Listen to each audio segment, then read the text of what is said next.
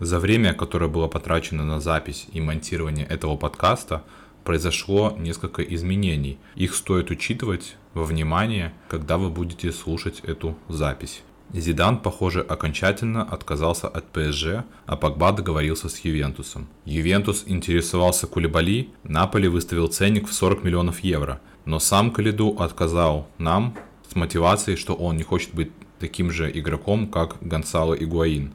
Костич договорился о контракте с клубом. Договор будет на три сезона, а зарплата составит 2,5 миллиона евро. Осталось уломать Айнтрахт. Анхелю Ди Марии дали пару дней, чтобы он определился со своим будущим. И, наконец, Аталанта официально выкупила Мериха Демирала. Для моего и для вашего удобства все ваши вопросы были предварительно разделены на несколько категорий. Первая категория это игроки. Вторая категория называется Массимилиано Аллегри.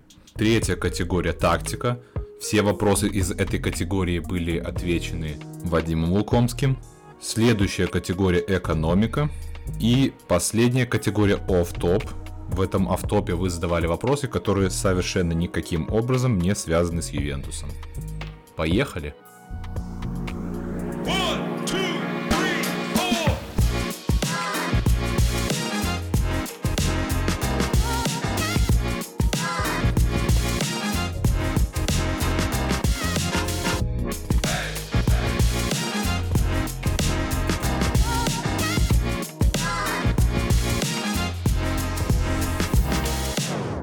Теперь, пожалуй, можно начать уже основную часть, то есть перейти к вопросам. И первый блок, про который я хотел бы поговорить, это игроки. Вы прислали очень много вопросов про конкретных игроков. Тут и про трансферы, и про тех, кто находится во владении Ювентуса, кто играет за Ювентус сейчас. В общем, давайте к первому вопросу. Первый вопрос звучит так. Считаешь ли ты, что стоит сделать ставку на молодежь и оставить Фаджоли, Миретти и Равеллу, сэкономив деньги и не купив дорогостоящих полузащитников? И продолжение этого вопроса. Э, как считаете, что нужно в полузащиту? Оставить Фаджоли, Миретти, Равеллу или докупить, плюс кого-то докупить и кого продать? Ну, в первую очередь, мне кажется, что мы должны понять, чего мы в принципе хотим от э, клуба. Если мы хотим, чтобы Ювентус брал какие-то трофеи, это должна быть не обязательно серия, возможно, Кубок Италии, то тогда нам нужно делать ставку на что-то среднее. Это топовые игроки, которых э, надо купить или которые у нас уже есть часть э, в команде, и они должны быть разбавлены ну, молодыми игроками. Если же мы хотим замахнуться на Лигу Чемпионов, или даже взять требл, ну, то есть э, серия Лига Чемпионов и Кубок Италии, то мне кажется, что тройки Фаджоли, Меретти и Равеллы будет недостаточно. Это если мы говорим о ситуации, которая есть э, на сегодня в клубе. Все они, как мне кажется, качественные игроки. Если в Меретти я пока верю больше, чем в того же Фаджоли, хотя при этом я считаю, что Никола принципе может вырасти в очень хорошего игрока. Но Фабио мы видели чаще, и я в том числе. Поэтому могу сказать, что Миретти все-таки уже готовый игрок для, в принципе, даже для стартового состава Ювентуса. То есть он не обязательно будет играть постоянно, но, по крайней мере, в активную ротацию Аллегри он точно обязан попасть.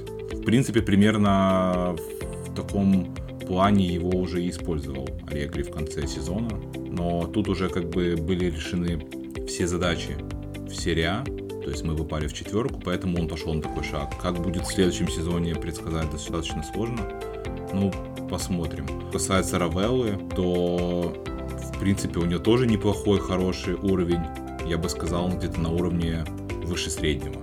То есть в Джиноа, в котором он играл, он э, явно выделялся. Но, опять же, перенесет ли он этот уровень на уровень Ювенца, который ставит намного выше задачи, сказать как бы сложно. Я думаю, что, скорее всего, его не оставят в команде. Вряд ли это будет прямой трансфер. Скорее, его отдадут куда-то в аренду. Куда пока неизвестно, то есть я никаких слухов особо не слышал, но уверен в том, что если Миретти 100% останется в команде и опять же будет в ротации, то шансы Фаджоли и Равеллы я бы оценил как э, там 30 на 70, где 70 это то, что они уйдут в аренду. Но при этом я думаю, что во время пресезонной подготовки Аллегри будет смотреть на всю тройку и решать уже, ну, предоставлять ли им шанс в главной команде или, опять же, лучше пусть они э, играют где-то в другом клубе серия А, э, получают больше игровой практики и, естественно, в таком возрасте эта игровая практика им, в принципе, и нужна. Что нам нужно в полузащиту? Ну, тут, честно говоря, очень сказать сложно. Как я говорил раньше, нам нужны игроки, которые уже э, понюхали порох. То есть они имеют большой опыт. В первую очередь это должен быть опыт игры в Лиге Чемпионов, причем в какой-то хорошей команде. То есть э, я бы сказал, даже топовой, либо около топовой. А, на возраст я бы уже тут не обращал внимания, потому что ну, если игрок действительно топового уровня, который э, играл постоянно, или, допустим, в последнее время там попал в своей команде предыдущей в ротацию, то есть он, там, не знаю, присел немножко на скамейку, но он это сделал только из-за того, что на его позиции есть более сильный конкурент. То есть на таких игроков надо обращать внимание. Пример, ну, правда, наверное, не, не очень подходящий под вариант присел на скамейку э, Ди Мария. Он бы мог помочь Ювентусу, но по последним слухам, скорее всего, он э, уйдет в Барселону. Его агент, его агенты, точнее, видели уже в Барселоне, то есть в Каталонию он уже прилетел, Жоржи Мендеш. И в ближайшее время он должен провести переговоры с руководством Барселоны, и сам Ди Мария сказал, что для него это вроде как более предпочтительный вариант. Ну, в данной ситуации мы уже сделать ничего не можем. Если игрок решил, что ему надо уходить э, именно туда, то каким образом мы можем его заманить в Турин? Новостей про интерес со стороны Ювентуса не было таких, но я бы присмотрелся к Джинни Виналдуму. Это игрок ПСЖ, Опять же, по последним слухам, э, парижский клуб решил его выставить э, на продажу.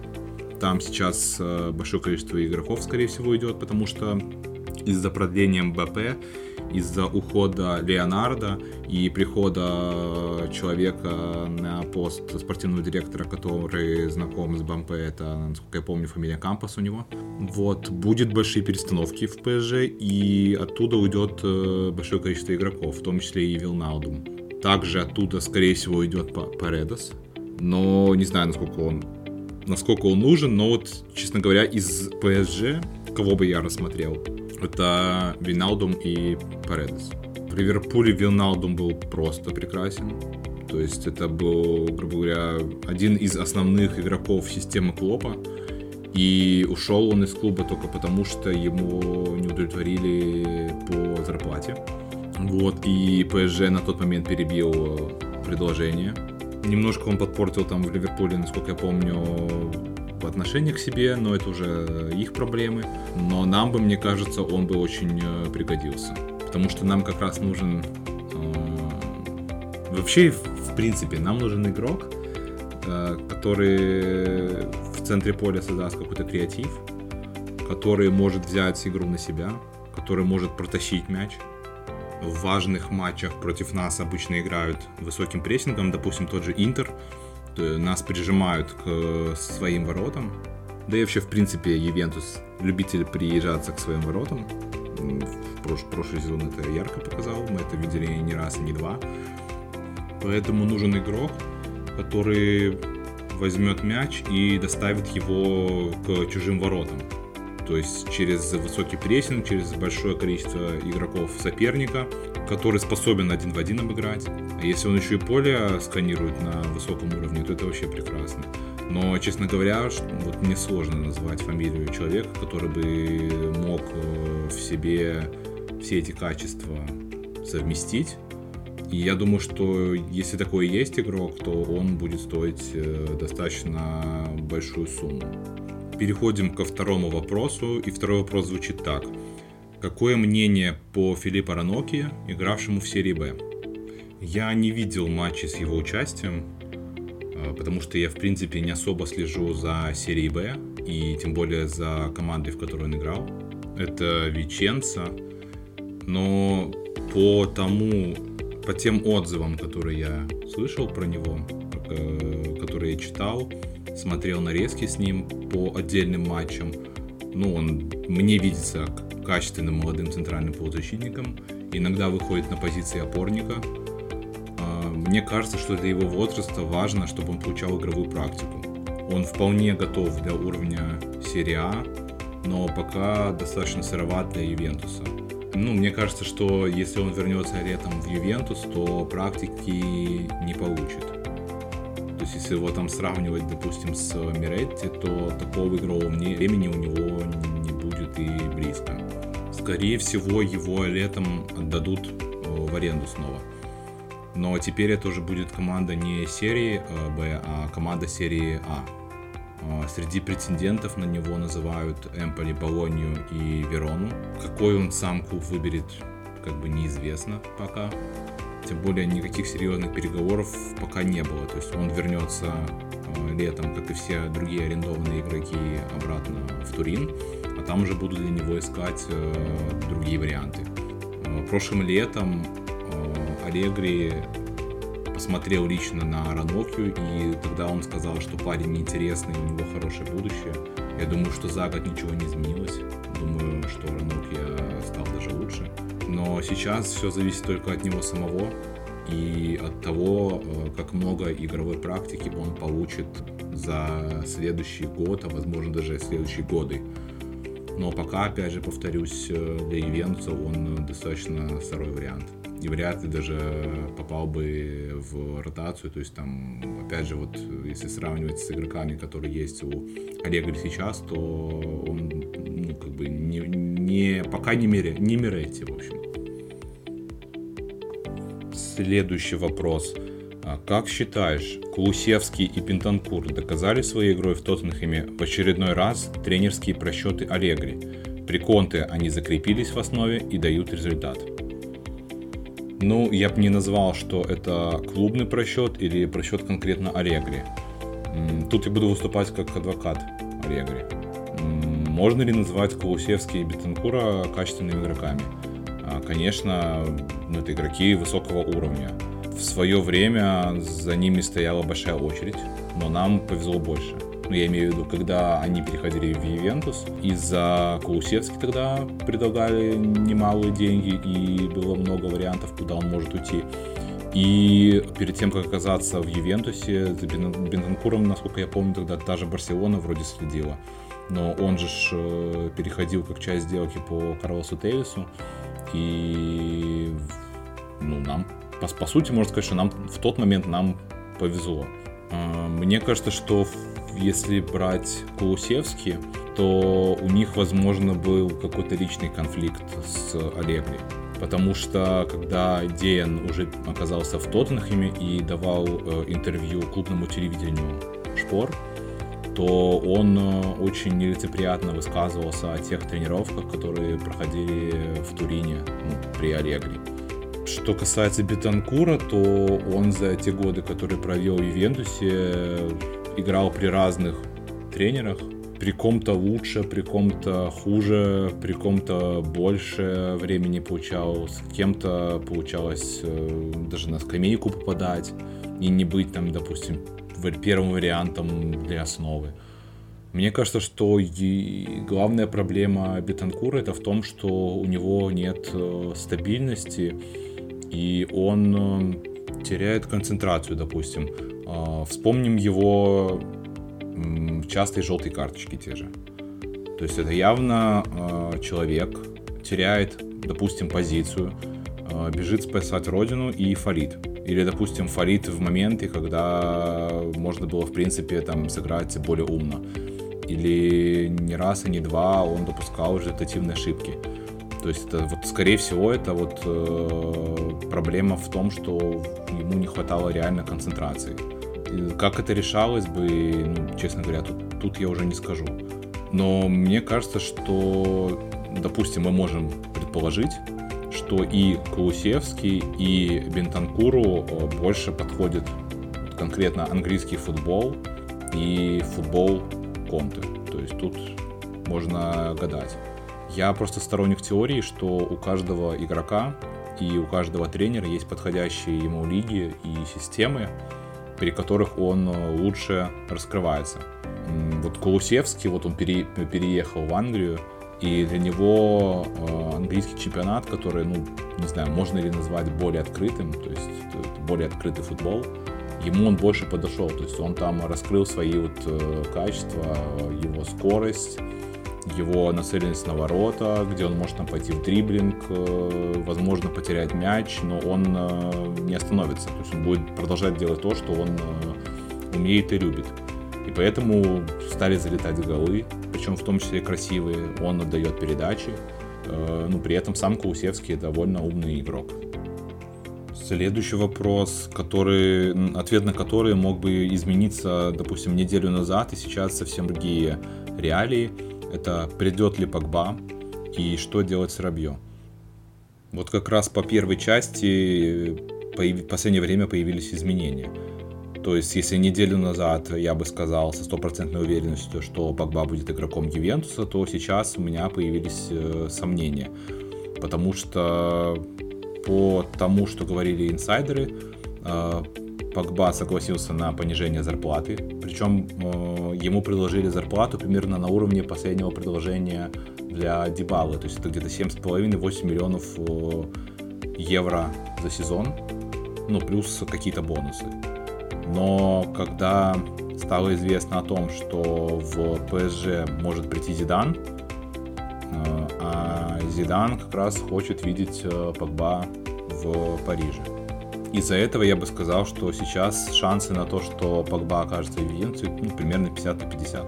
Потому что нам э, тяжело тягаться с ПСЖ по финансам, но, возможно, сам Погба предпочтет туринский вариант деньгам, потому что это как бы тот город и тот клуб, в котором ему было хорошо, в котором его знают, в котором к нему будут относиться, ну, точно не так, как к нему относились последние годы в Манчестере, то есть э, он на себе оставил здесь приятные, хорошие впечатления, и, возможно, это станет решающим э, в его решении. Но, опять же, в голову его мы не залезем, поэтому я и говорю, что шансы примерно 50 на 50. Что касается Рабье, то тут э, в течение времени мое отношение к нему абсолютно никак не меняется. Мне кажется, что в свое время мы сделали большую ошибку, взяв его в команду, тем более на такую большую зарплату. Но опять же, тут э, вопрос в том, что на тот момент он был свободным агентом, и для того, чтобы в конкурентной борьбе, а борьба была тогда на самом деле конкурентная, нам надо было перебить э, предложения других клубов, и ему дали настолько большую зарплату. И этом мне кажется, что продать его будет достаточно тяжело, потому что, опять же, у него высокая зарплата, и в другом клубе он э, не сильно захочет э, понижать свои аппетиты. Ну, тут вариант еще, возможно, что его Аллегри усыновит, и в таком случае Дешилью не будет скучно на скамейке запасных. Верно ли утверждение, что руководство допустило большую ошибку, пригласив Роналду? Отсюда дальнейшие проблемы. Метание от Сари до Пирова – мне кажется, что да, так и есть. А, Паратичи и Аньели подложили свинью Ювентусу. На приход Роналду, конечно, могут быть разные мнения, но я с первых дней пребывания э, Роналду в Ювентус э, свое практически не менял. И Андреа и Фабио поверили в то, что этот трансфер вы, выведет клуб на какой-то новый уровень. Причем, ну, во всех смыслах. И на поле он будет очень сильно полезен, и за его пределами. Вот мне кажется, что за пределами поля вывести Ювентус на новый уровень получилось намного лучше, чем э, на нем. То есть э, благодаря Роналду даже серия А стала более привлекательна в мире. Серия А получила больше деньги за продажу телевизионных прав, а сам Ювентус э, улучшил свои контракты со всеми центральными спонсорами. То есть ну, в какой-то мере, можно сказать, я, конечно, не очень люблю это говорить, но трансфер Роналду окупился. Ну, то есть, понятное дело, что мы не, и близко не отбили те деньги, которые в него были вложены, э, потому что за него заплатили э, слишком много денег, и у него была слишком большая зарплата. Но при этом ну, Роналдо сейчас просто в такой позиции, что он становится головной болью абсолютно любого тренера. Он дает тебе голы, но при этом требует много игры на себя. От этого, как мне кажется, страдают другие игроки. Результативность у них падает. Ну, мы это сами наблюдали последние годы. То есть э, Роналдо забивал очень много, Роналдо брал на себя все пенальти, и Роналдо бил все штрафные. Как он бил все, все штрафные, мы прекрасно помним. Один э, гол за все годы, которые он находился в Турине. Возможно, что Роналдо бы вписался в Ювентус в те времена, когда у нас в команде был там Видаль, допустим, Погба, Пирло. То есть это люди, которые ну, реально создавали какие-то моменты. И тогда бы такой наконечник, как Роналдо, ну, пришелся бы ко двору. Во все остальные годы это вот как раз э, пятое колесо в телеге. И я не знаю, я не слышал ни одного мнения, которое бы меня переубедило. Следующий вопрос. Как думаешь, Панучи Деликт – это основная пара центральных защитников на следующий сезон? Или купят условно Кулебали в основу? А, ну, мне кажется, кто бы ни пришел в основу, Панучи и Деликт в любом случае будут основными игроками, потому что ну, у них опыт есть э, игры друг с другом. Все остальное зависит от того, какого уровня игрок, возможно, придет. А, что касается слухов про Кулебали, мне кажется, что они нереальные по многим причинам. Потому что это все-таки Наполи, с которыми у нас, э, мягко говоря, не очень отношения. И для нас ценник в любом случае будет там x2 или там x1,5. То есть, если там условную Барселону будут просить за Кулебали там 30-40 миллионов, то нам спокойно могут выставить и 60, и 70 миллионов. И идти на это, когда у человека остается год по контракту, ну это немножко странно. Я бы даже больше поверил в то, что к нам перейдет условный Романьори, который летом станет э, свободным агентом. Но вообще я очень надеюсь на то, что дадут шанс э, Федерико Гатти. Это э, парень, ему 23 года, который, которого купили летом из Фразеноне, по-моему, за 5 миллионов евро, и оставили там в аренду на полгода. Вот он летом должен вернуться обратно, ну, точнее, не обратно, а просто вернуться э, в Ювентус. И надеюсь, что Аллегри даст ему шанс. Вообще, э, из того, что я слышал, Аллегри нужно усиление в защиту. И, как я понимаю, в том числе и в центр защиты, но вообще приоритетом выглядит э, усиление фланг. То есть это и игроки и на левый фланг, и на правый. Следующий вопрос. По моему ощущению, Аллегри – это единственный тренер, способный вытащить из Погба хоть что-то. Представим, что этот сценарий и произойдет, и Погба будет в топе – но по каким-либо сторонним причинам Аллегри уволят. Что тогда? Кто встанет у руля Юве при условии такой капризури, как Погба? Дешам или Зидан? Согласен с тезисом о том, что Аллегри действительно выглядит э, самым предпочтительным тренером для Погба.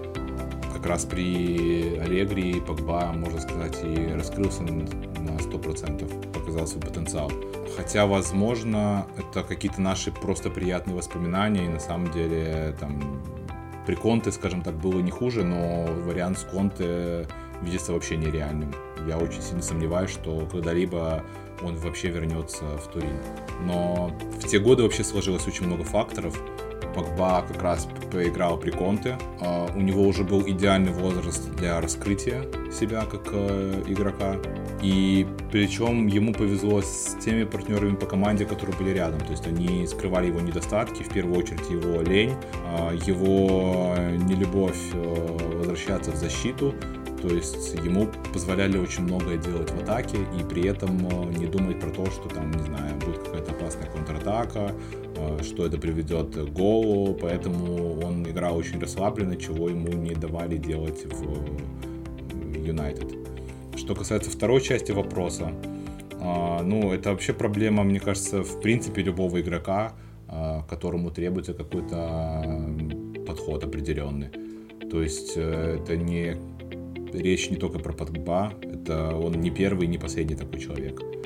А, если говорить про Дешама и Зидана, то Дешама, честно говоря, вообще не хотел бы видеть в Ювентусе. При всем при том, что я лично ему очень благодарен за тот сезон, который он провел с Ювентусом в серии Б. Но последние годы, и там, допустим, та же сборная Франции показывает, что это не... Ну, для меня это не, скажем, не современный футбол, это определенно не самый э, интересный и содержательный футбол. Тем более, если, допустим, вам не нравится футбол Аллегри, и вы считаете его скучным, то футбол Дешама это еще хуже. Можно сказать, еще хуже. По крайней мере, это не Клоп, не Гвардиола, там условный, который играет на атаку. Это тоже игра от защиты, и, ну, скажем, это не весело. Это шило на мыло, если вы не любите такой вид футбола. По Зидану, не знаю, Зидан, возможно, интересный вариант, но мне кажется, что для приглашения Зидана надо большой бюджет, это надо много трат, и явно не та команда, которая сейчас есть у Ивенца. То есть это пришлось бы делать большие траты. Следующий вопрос. Скажите, пожалуйста, какие игроки из нынешнего состава точно остаются на следующий сезон, а также шорт-лист на летнюю трансферную кампанию? А, ну, из того, что, опять же, я читал и слышал, э, точно останутся в Ювентусе это Щенсны, Данила, Банучи, Деликт, Квадрадо, Закария, Локотели, Маккени, Кьеза и Плахович. Следовательно, остальные, кого я не называл, они под вопросом, то есть по ним будут готовы рассматривать предложения. Притом, из, даже из того списка, который я назвал, по Деликту и Маккейне есть определенные вопросы. Потому что если вдруг клубу поступят какие-то предложения, от которых мы не сможем отказаться, то есть, допустим, там по Деликту есть интерес со стороны Челси, со стороны Юнайтед, ну, это клубы, у которых достаточно много денег, а, и, допустим, они могут предложить там около 100 миллионов евро, то я, во-первых, я не думаю, что Ювентус и сам бы отказался от такого предложения, а во-вторых, э, если они активируют клаусулу, то Ювенс как будто бы, ну, не как будто бы, а и не спрашивают. То есть она активируется, эти деньги переводятся, а Делик там уже просто договаривается о личном контракте. По Маккейне тоже как бы тут непонятно, во-первых, в какой он будет форме после возвращения, после этой травмы серьезной пятки, перелома. Вот. И вполне вероятно, что за него тоже там могут побороться некоторые клубы. Так что я бы не стал исключать э, ухода вот этих двух игроков.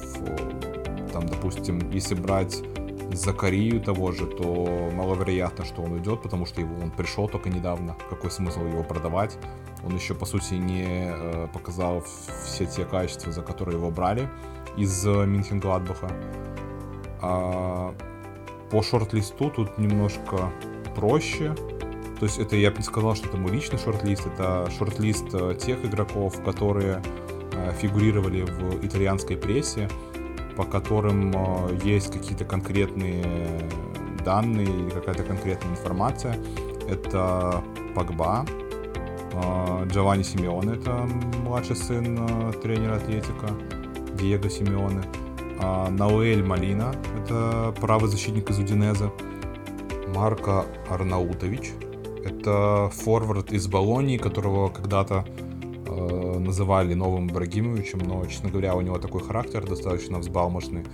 И у него в Англии не особо получилось, но сейчас вот он в Италии играет и достаточно качественный игрок, хоть и уже, можно сказать, даже возрастной. Потом Луис Мурель, это форвард таланты, э, шикарный игрок ротации, и Филипп Костич, я про него как-то писал на канале, тоже ему уже под тридцатник. А, парень засиделся в Айнтрахте, он э, капитан команды, и мне кажется, что этим летом он э, сто процентов куда-то уйдет, и было бы неплохо, если бы он ушел в Ювентус, потому что за него а, немецкий клуб э, требует очень даже небольшие деньги, адекватные по сегодняшнему рынку, это где-то 15-20 миллионов евро. Следующий вопрос звучит так будущее полузащиты Ювентуса. Хочется видеть в команде всех молодых талантов. Кажется, Миретти, Фаджоли, Равелло, Локотели плюс Погба будет интереснее, чем вся нынешняя шайка. Ну, я, честно говоря, не сказал, что это даже вопрос, это скорее утверждение. а, и могу согласиться с написанным, но повторю свою мысль, которая была в самом начале, что молодых игроков надо разбавлять опытными. Плюс есть риск, что молодые не раскроются, так как не будут получать достаточно игровой практики. Зачем нам гробить молодежь, которую мы можем отдать в аренду, посмотреть на их развитие там, и в будущем либо они перейдут в Ювентус и усилят нас, либо они будут включены в сделку по другим игрокам, которые на тот момент нам будут более важными. Следующий вопрос. Сыграет ли Кьеза на том же уровне, каким он был до травмы, и сыграются ли они с Влаховичем? Вопрос из разряда Ванги.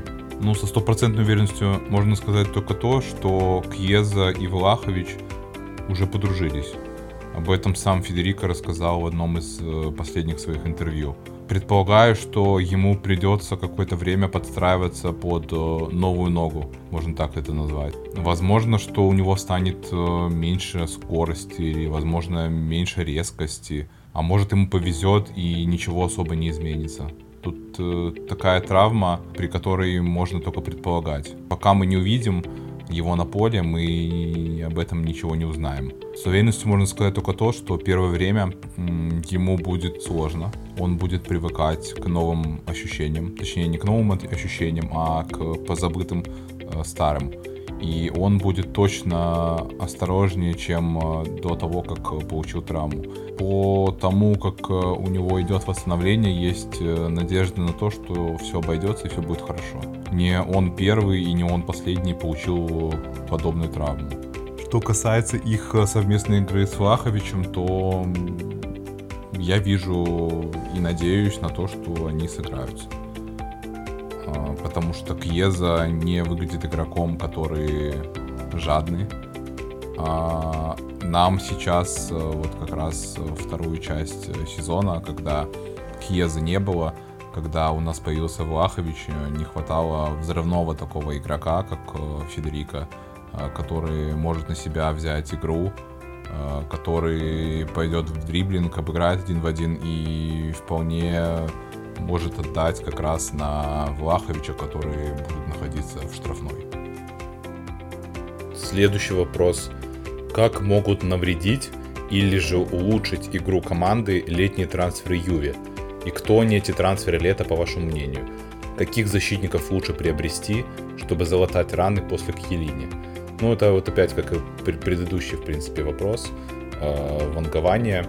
Э, ну, мне кажется, что хуже точно не будет. То есть вариант, при котором может стать хуже, это только если уйдет из команды Деликт. Поэтому я бы сказал, что летние трансферы сделают Ивенцу только лучше. По тому, что я читал и слышал, э, приоритетные позиции это фланги, причем э, не только защиты, но и полузащиты и атаки. Также нужен команде форвард-сменщик для Душина Влаховича ну, который очевидно, что не может играть э, все матчи в серии А, в Кубке Италии и Лиге Чемпионов, причем от звонка до звонка. То есть это же примерно 38 э, плюс там 6-8, если по максимуму брать, и в Лиге Чемпионов минимум 6. То есть это около 50 матчей за сезон. Это много. По сути, у нас 100% э, остаются только в атаке. Это сам серб и бразилец Кая Жорджи, которого мы уже, можно сказать, подзабыли, у которого сейчас серьезная травма. По Кину есть вопросы, э, по Марати тоже есть вопросы, и Дебала уже ушел из команды. Что касается защиты, мне нравится очень э, Бремер из Торино, но там по нему особо нет шансов. То есть нас уже опередили, и вряд ли он к нам перейдет. Сам Джорджо Килини нахваливал Аканджи, э, Мануэля Канджи из Баруси Дортмунд. И он же говорил, что швейцарец может э, стать э, в Ювентусе его преемником. Но вот я слышал такое мнение, что Аканджи, ну скажем так, довольно привозной защитник, но при этом как бы сам Килини наблюдал за ним в сборной Швейцарии, очном матче, и там он ему понравился. Э, сам же я думаю, что из тех, кто у нас есть, э, надо определенно пробовать Гати и смотреть, насколько он э, подходит, не подходит Ювентусу и потянет ли он этот уровень. Говорят, что он что-то среднее между Банучи и Кейлини. Из слухов еще есть центральный защитник Арсенала Габриэль, но в последнее время что-то в этом плане все как-то затихло. Предполагать, кто еще из э, летних трансферов может прийти, довольно сложно. А, боюсь предполагать, потому что все меняется очень быстро. Э, неизвестно, какой будет у клуба бюджет, неизвестно, кто уйдет из клуба, опять же. Ну, я бы не был бы против, э, если бы пришла даже, пришел, точнее, не один игрок, а сразу два в нападении. Это и Мурель, и Арнаутович. То есть э, для, для, как игроки подмены они идеальны, тем более, что за них, я думаю, не будут требовать больших денег. Мурель это вообще шикарный вариант для подмены. Он в Аталанте не игрок основного состава, а игрок ротации, то есть, точнее, даже не ротации, а человек, который выходит э, в конце матча минут на 15-20, ну, на полчаса, и добивает соперника, которого уже измотали. То есть у него очень много голов именно с, при выходе на замену. Мне кажется, наверное, лучший вариант был в свое время это чувак, который бегал за э, Дортмундскую Боруссию, Пака Алькасер. Возможно, кто-то его помнит. Он просто дикий был, когда выходил на замену и гарантировал голы как раз вот Дортмунду. Но проблема в том, что и Муриэль, и Арнаутович это и близко не Марата по тому уровню прессинга и по тому уровню объема работы, который э, делает Ювентусе сам испанец. Поэтому как бы конкретно его заменить э, будет ну, практически нереально если брать в расчет именно вот не бомбардирские какие-то качества. Я бы, конечно, хотел видеть в Ювентусе условного там Гнабри, э, Мане или там Габи Жесуса, но мы же с вами все понимаем, что это практически невозможно. Поэтому мы должны немножко уменьшить аппетиты и посмотреть в сторону немножко, возможно, других игроков. Более дешевых, э, которые уже заиграны именно в серии А, то есть им не надо привыкать к новой лиге, и которые могут дать э, нам э, какие-то голы или какие-то там свои качества лучше именно вот в формате здесь и сейчас, а не ждать, э, ну, платить большие деньги и ждать от игрока из другой э, лиги какой-то отдачи. Следующий вопрос. Не кажется, что стоило взять тренера чисто под Роналду? Выстроить команду только вокруг португальца, потом заменить его на такого же столба с ударом. Как мне кажется, Роналдо, конечно, был якорем, но это скорее из-за неготовности тренеров играть на Криша. Все пытались его в свои схемы запихнуть. Что думаешь? Ну, я думаю, что тренер под Роналду это, скорее всего, Зидан. А других вариантов я особо не вижу. А под Зидана, как я уже говорил, надо было бы пересобрать с нуля всю команду. В нашем случае это выглядит как утопия. Сначала нас бы отхлестал по жопе финансовый фэрплей, э, потому что мы же не ПСЖ. А заменить на такого же, ну это сильное упрощение. Я хоть и не фанат Роналду, но он дикий профессионал, и другого такого же нет, и мне кажется, что не будет. В том и проблема была, что он был как будто бы за всеми схемами он был за пределами команды сам по себе. Требовал много внимания к себе, игры на себя. У нас просто не было ресурсов, то есть игроков, которые могли бы его обслуживать. Просто можно посмотреть на то, какой состав был у Реала времен Роналду и какой состав был у нас, когда он играл у нас. Следующий вопрос. А, Ди Мария за или против? Есть еще варианты у Юви на фланге атаки. А так без выбора получается Кьеза и Ди Мария. Больше пока не видно. Ну, на самом деле так и есть. Выбора как будто бы и нет. Особенно в нынешнем составе Ювентуса. Да и Ди Мария с высокой вероятностью тоже пролетает мимо Ювентуса. А, также, так что даже я и не знаю, есть ли смысл его обсуждать. А, могу сказать, что на год или два это был бы очень даже хороший вариант но он бы мог многое дать Ювентусу, но сейчас уже, мне кажется, нет смысла говорить об этом. Следующий вопрос. Бремер. Есть ли шансы перехватить у Интера? Ну, Никола Скира, инсайдер, который специализируется по Ювентусу и по, в принципе, по всей серии А, говорит, что шансов нет. С Интером у них все уже на мази, и остались только последние детали по контракту. То есть там уже даже, насколько я понимаю, а, сумма трансфера старина обговорена и все договорено. А так бы вообще, ну это один из, наверное, наилучших вариантов э, в центр защиты был. Следующий вопрос. Есть какие слухи с нормальными фланговыми защитниками? Тут, конечно, мне понравилось слово «нормальными», но мне кажется, тут как бы и с нормальными, и с ненормальными э, выбор не сильно большой.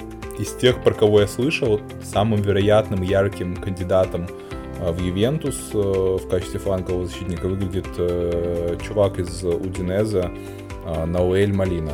Он э, правый защитник и как раз должен закрыть э, этот фланг. То есть он не универсал, как тот же, допустим, Данила, но именно на свой фланг это прям супер, супер вариант. Тогда нам можно меньше нагружать того же Квадрада.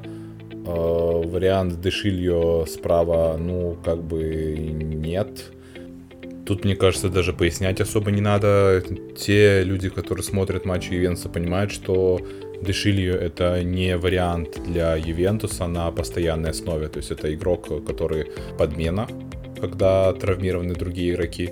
Э, Данила у нас слишком, э, как это сказать, тоже слишком нагружен и у него его универсальность э, ему же, можно сказать, и вредит. То есть его он только как игрок затычка, то есть он может сыграть и в центре защиты, и на обоих флангах, и даже выходил в опорную зону.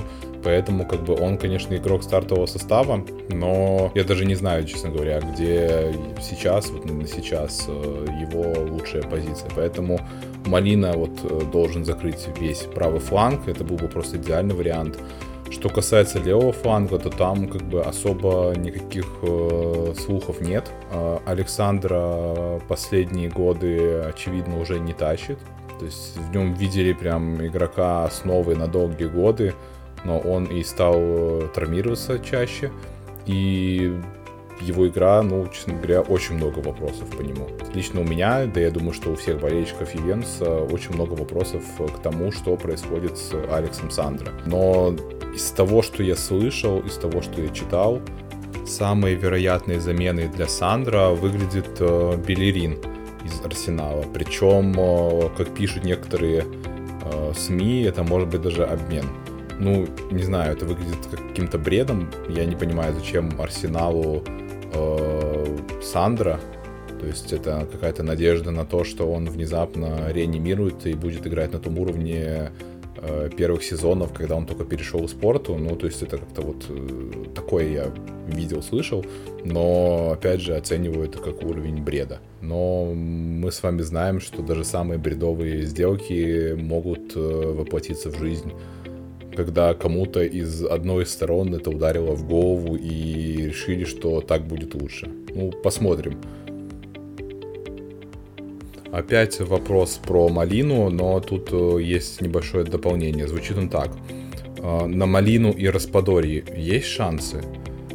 Как я уже говорил, я думаю, что в принципе и на малину, и на распадоре эти шансы достаточно высокие. Э, в первую очередь потому, что у нас, у Ювентуса, и с Удинезе, и с Сосола отличные отношения. Между клубами уже было большое количество трансферов, причем как на вход, так и на выход. И вот последний самый вариант, э, последний самый трансфер с Сосоло был э, как раз Локотели. И там, э, несмотря на то, что долгое время они велись, и уже казалось, что Мануэль может сорваться, все-таки в последний момент договорились и достаточно интересную схему придумали расчета. И по Марине, и по Распадоре это все вопрос цены, но я думаю, что разберутся. С тем же Распадори вообще может э, быть довольно интересная схема.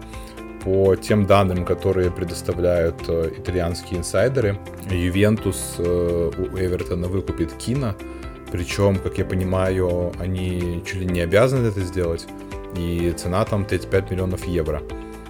Так вот, Кин может отправиться как часть сделки по Распадори, и, как я понимаю, ну, по, там, по тому уровню игры, который показал Кин, нам придется за Распадори доплачивать. То есть, получается, Кин плюс какая-то сумма равно Распадори.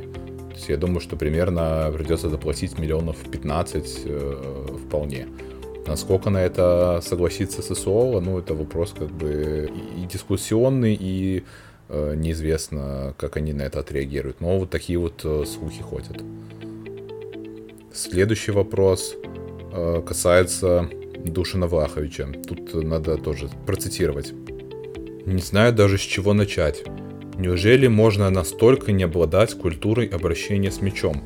Банально отдать пас на 10 метров и принять мяч – проблема. Возможно, как бы это ни было смешно, но может Душина не нужно заставлять принимать мячи, а просто использовать его до представления ноги? И его используют как-то не так? Соответственно, вопрос – Неужели трансфер Душина это настолько фиаско, как выглядит сейчас? Или ситуация более глобальная, как с Кулусевски, и нормальный тренер и смена роли могут изменить ситуацию?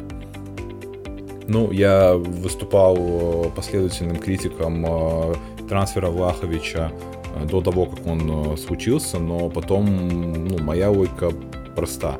Если человек уже стал игроком Ювенца, то надо дать ему какое-то время на адаптацию, а потом уже оценивать его, смотреть на него и, как, если он заслуживает, то критиковать. А, в данном случае мне пока не кажется, что трансфер Влаховича выглядит каким-то провалом. А, он перешел из команды, которая ну, в той или иной степени играла а, на него целиком и полностью, поэтому он забил много мячей.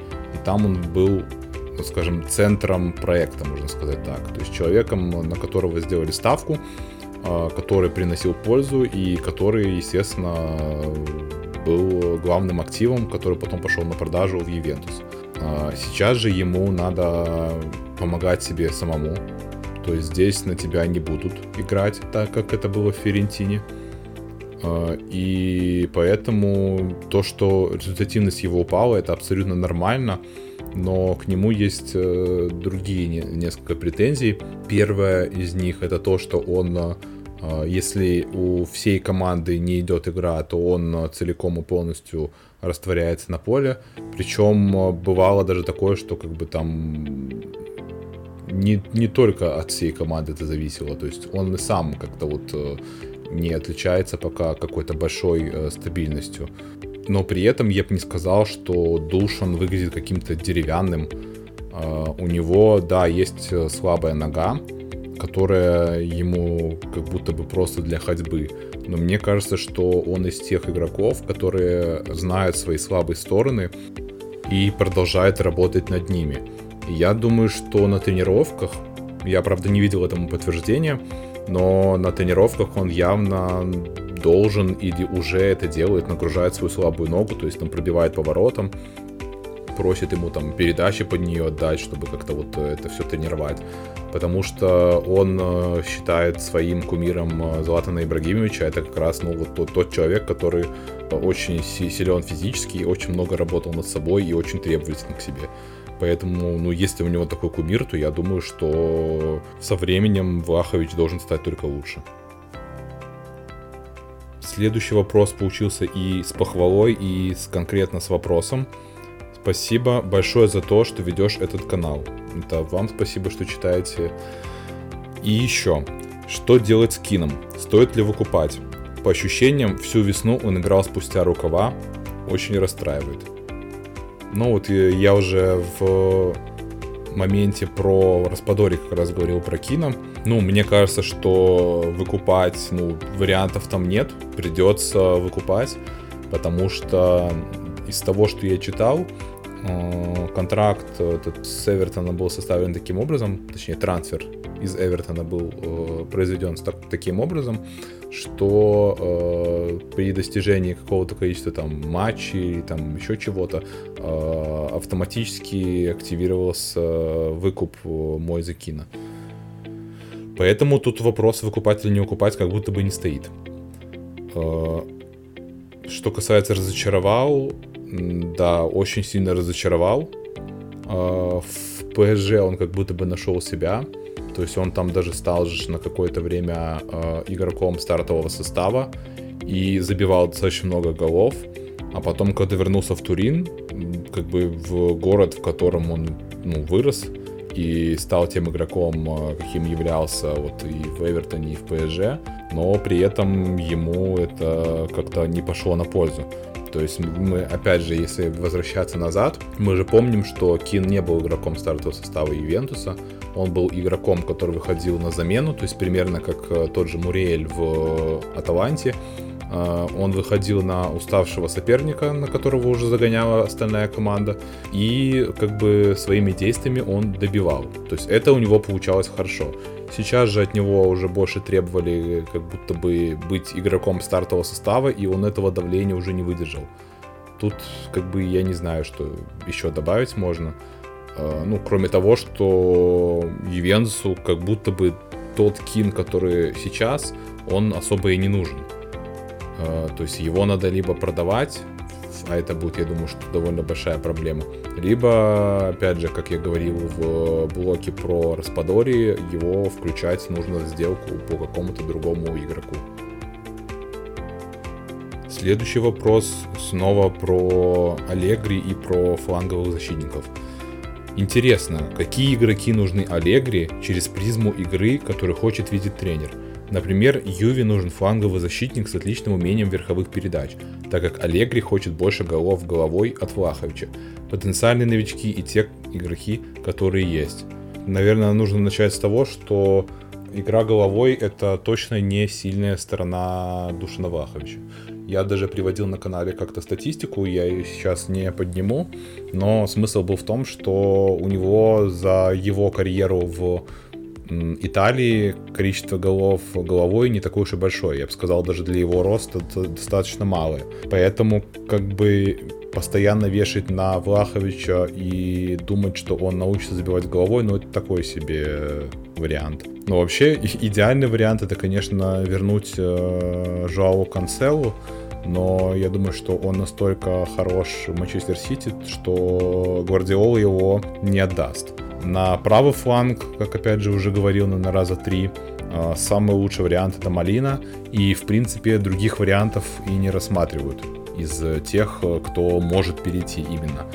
Из тех, кто у нас есть, ну, Квадрада, кто у нас еще может из фланговых игроков э, пробежать весь фланг и сделать точный кросс. То есть, в принципе, лучше, чем Квадрада из тех, кто у нас есть на фланге, не действует в таком режиме. На левый фланг были слухи про э, Вейндала из АЗ и про э, Лоди, Ренана Лоди из Атлетика.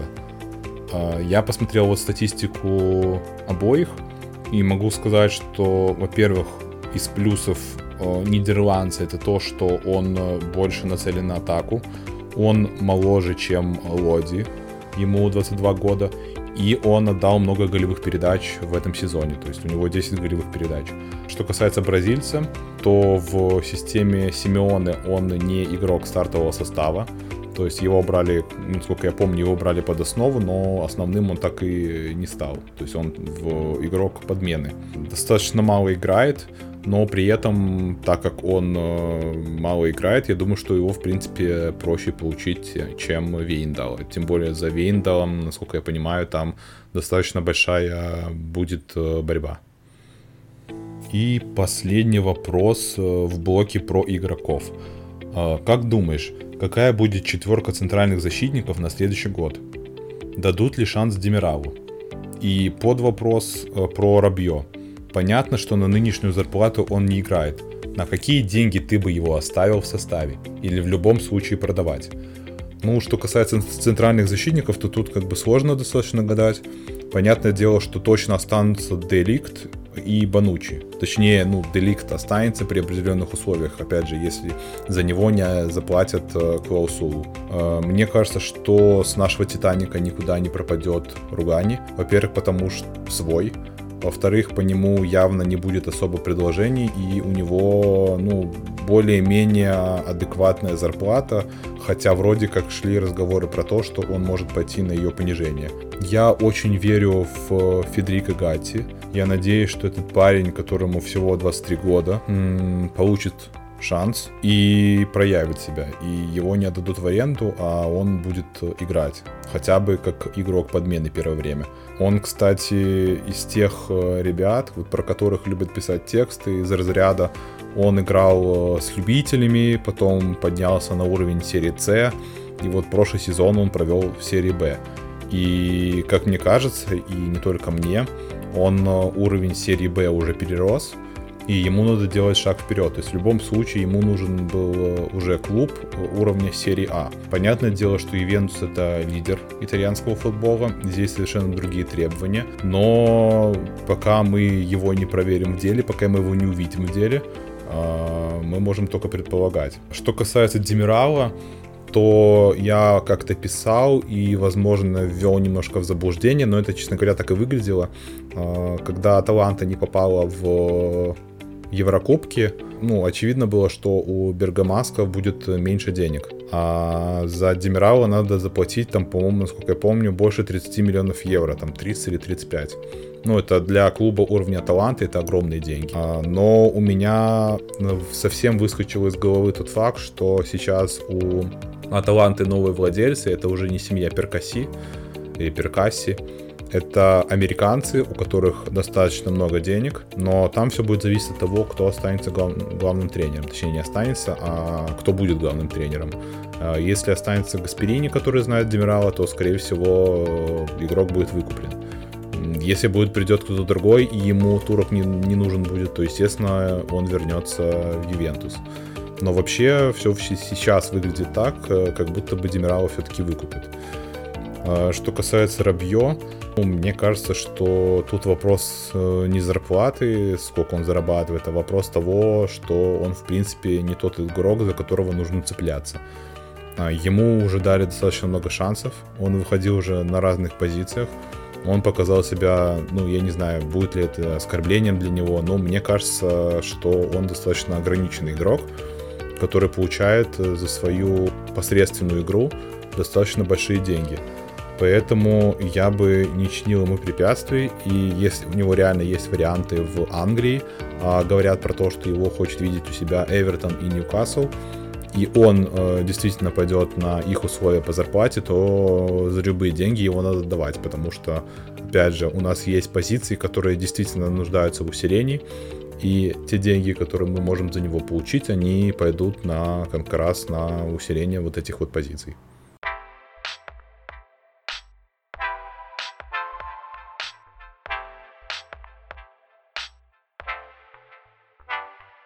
Переходим ко второму блоку, который получил название Массимилиана Аллегри, и в нем будут э, вопросы, которые так или иначе связаны с Максом Аллегри. Первый вопрос, который прислал читатель моего телеграм-канала, я попросил дать ответ Вадима Лукомского. И вопрос звучит так. Насколько Аллегри подходит под современный футбол? Прессинг на чужой половине звучит как тренд последних пяти лет, но почему-то проблемы с прессингом у нас как будто бы всегда. Мы любим оттягиваться на свою половину и попробуй забить, как говорится.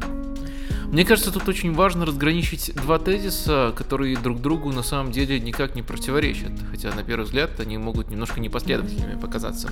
Первый тезис э, звучит примерно так. Аллегри отработал этот сезон ниже своего уровня, может быть даже ниже объективных ожиданий, хотя там я уже несколько раз эту тему раскрывал, нужно учитывать, какие у него трудные и неожиданные условия были, но в любом случае раньше он справлялся даже когда условия были примерно такими же, а сейчас вот ниже своего уровня, так звучит мой первый тезис. А второй тезис, который, казалось бы, немножко ему противоречит, но на самом деле, если все продумать, нисколько не противоречит. Звучит так. Последний Ювентус, последний великий Ювентус Аллегри, то есть тот, который доходил до финала Лиги Чемпионов, еще до прихода Криштиану Роналду, эта команда вполне современная. Футбол с тех пор изменился не настолько радикально, чтобы говорить, что эта команда не современная. В то же время от этой команды не нужно было ожидать прессинга абсолютно в каждом матче. Почему я ценил и даже любил в какой-то степени этот Ювентус, это сводится к э, гибкости, к невероятной гибкости. Э, Ювентус э, мог в одном матче э, забить и гол, который разыгран от вратаря, то есть показать то, что называется там, модным словом build-up, мог забить и гол из прессинга, и при этом мог проводить еще в этом же матче на своей трети, допустим, там 40% от общего количества времени, то есть практически автобусом сыграть. Но в отдельных эпизодах этого же матча они демонстрировали абсолютно все качества, то есть это невероятной гибкости была команда, и да, от Аллегри, конечно же, тотального прессинга ожидать не стоит. От Аллегри стоит в э, хорошем сценарии ожидать тотальной гибкости. То есть команда будет абсолютно в каждой стадии обучена и будет очень хорошо понимать, когда какую стадию нужно применить. А можем ли мы сказать, что Аллегри вернулся в Ювентус и уже вот построил настолько же гибкую команду, и просто он хочет отличаться от всех остальных, а мы тут что-то не замечаем? Нет, я думаю, нельзя. Вот старый Ювентус Аллегри был гибкой, великой командой. Этот пока не готов. Э, то есть, мне кажется, это, э, опять же, два не исключающих э, тезиса. Э, сможет ли он снова довести Ювентус до такого уровня? Посмотрим. Но даже если сможет, э, ни в коем случае не надо ожидать от Ювентуса вот э, ни, ни в коем случае не стоит ожидать от Ювентуса того, что они вот будут следовать просто вот таким трендом, а сейчас вот в, в тренде слово прессинг, поэтому Ювентус будет прессингующей командой. Нет, этого не случится ни в коем случае. Даже если траектория Аллегри в Ювентусе дальше будет успешной, все равно она будет другой, не такой, как у всех. Как ты считаешь, уволят ли Аллегри, если в следующем сезоне опять будет провал. Ну, тут смотря какого уровня будет провал. Вполне себе могу представить, что в следующем сезоне Ювентус вновь окажется без Скудетта. Можно ли это назвать провалом? Это достаточно спорный вопрос. Для нас это может быть болезненным, а руководство решит, что все нормально. Я бы сформулировал лично для себя провал как э, пролет мимо Лиги Чемпионов. Но даже в таком случае я не уверен, что кредит доверия Аньели к Аллегри сломается. Еще один вопрос из э, подраздела про Массимилиана Аллегри, который я отправил Вадиму Лукомскому, он звучит следующим образом. Как оценишь качество игры при Аллегри? Не кажется ли, что те же Итальяно, Тудор или Спалетти показали бы не хуже результат, но куда лучше качество игры?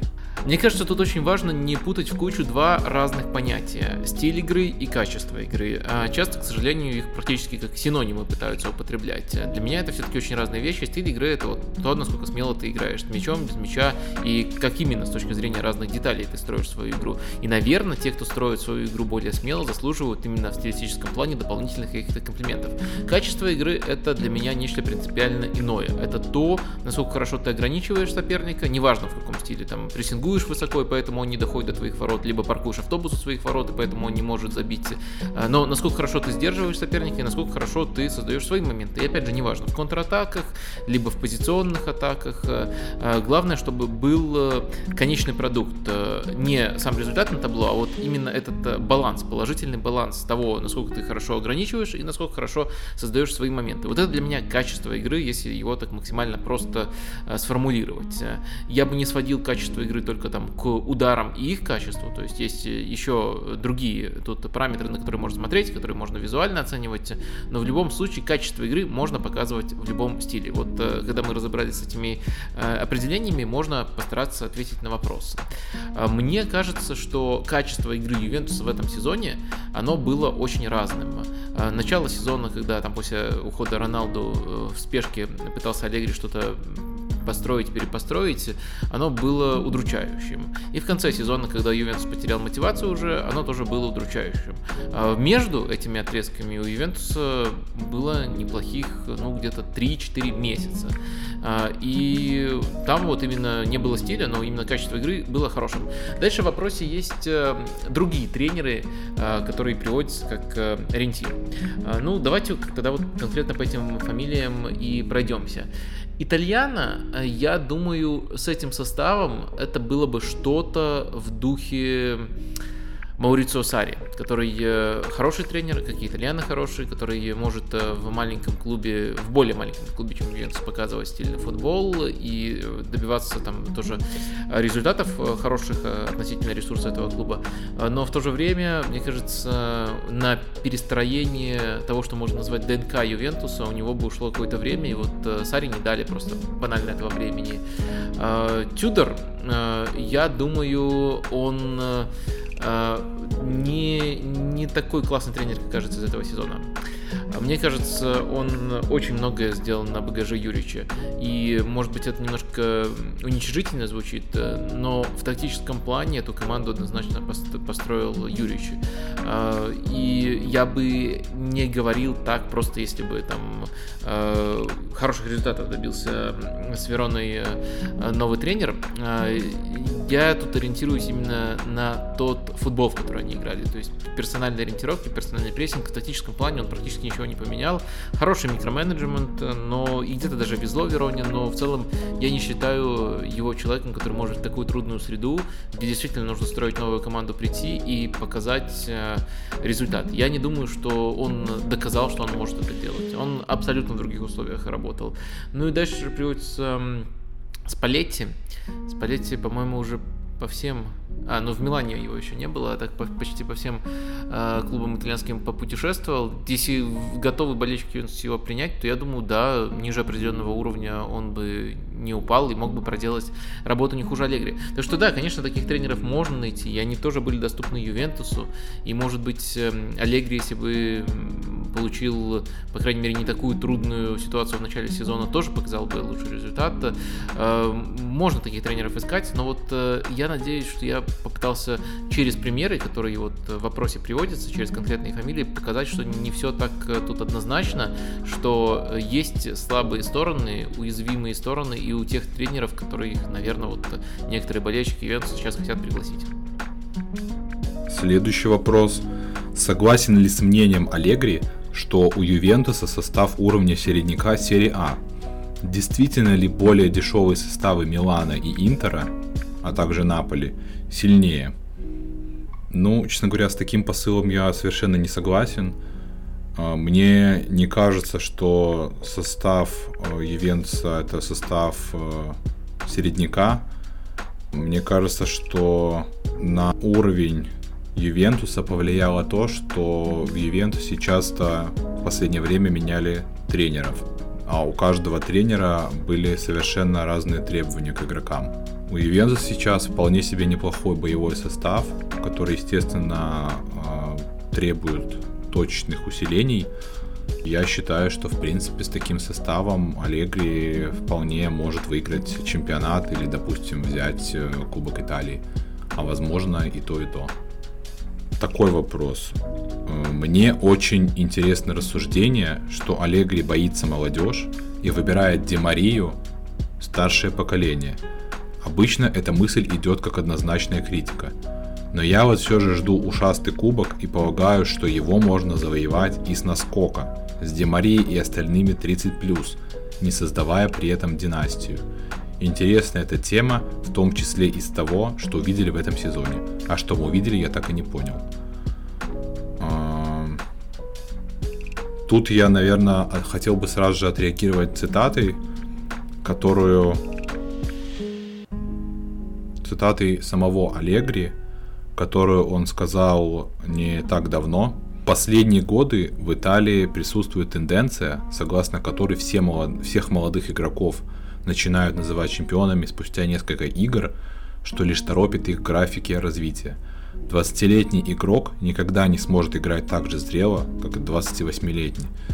А, но это, честно говоря, больше в подтверждение теме того, что Аллегри практически не доверяет молодым и делает ставку в пользу а, более старых игроков. Ну, по крайней мере, сейчас такое а, сложилось впечатление.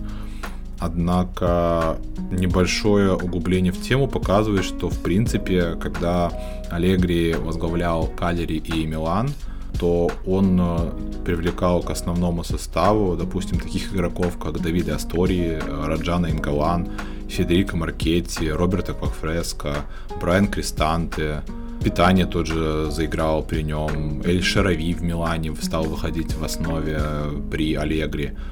То есть это вот э, самые известные игроки, которые получили свой шанс в основе именно при Алегри.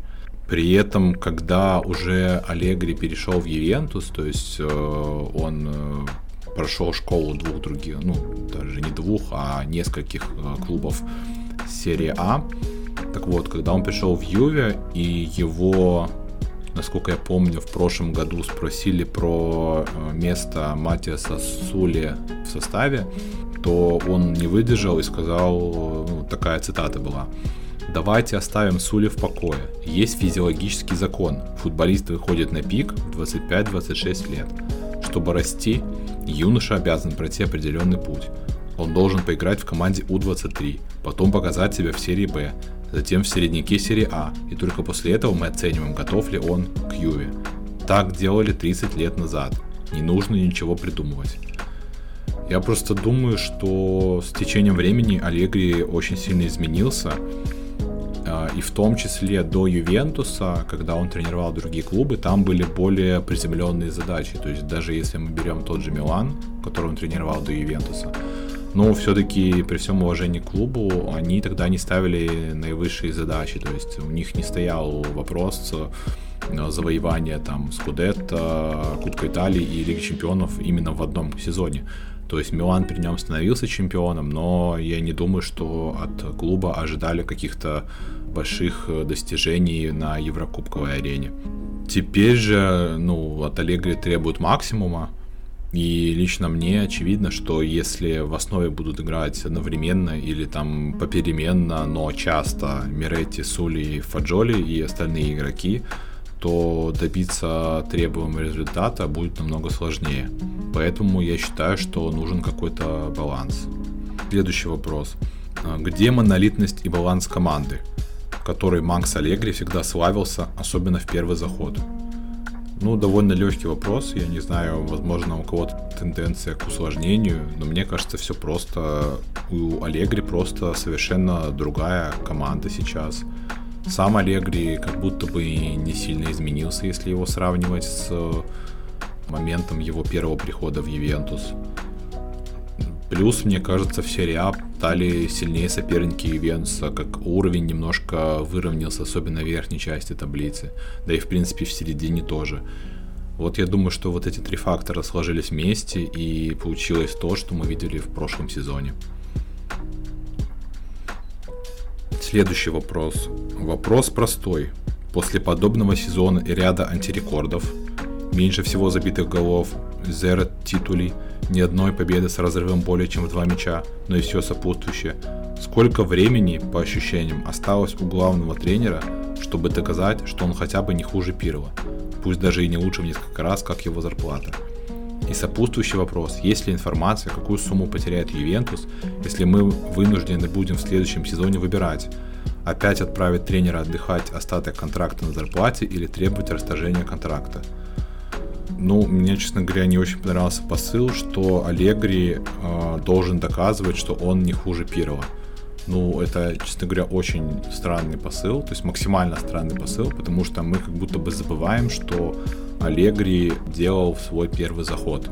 Как он превратил команду из э, клуба для внутреннего потребления, чисто итальянского, когда мы достаточно легко брали Скудетто, но при этом в Еврокубках мы выглядели отвратительно.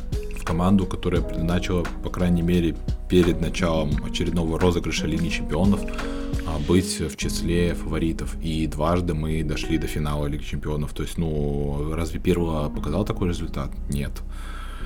При этом я уверен, что у Аллегри сейчас огромный кредит доверия, ну или, по крайней мере, большой. Прошлым летом, не надо, не стоит забывать, что у Макса было огромное количество предложений от топовых клубов из других стран.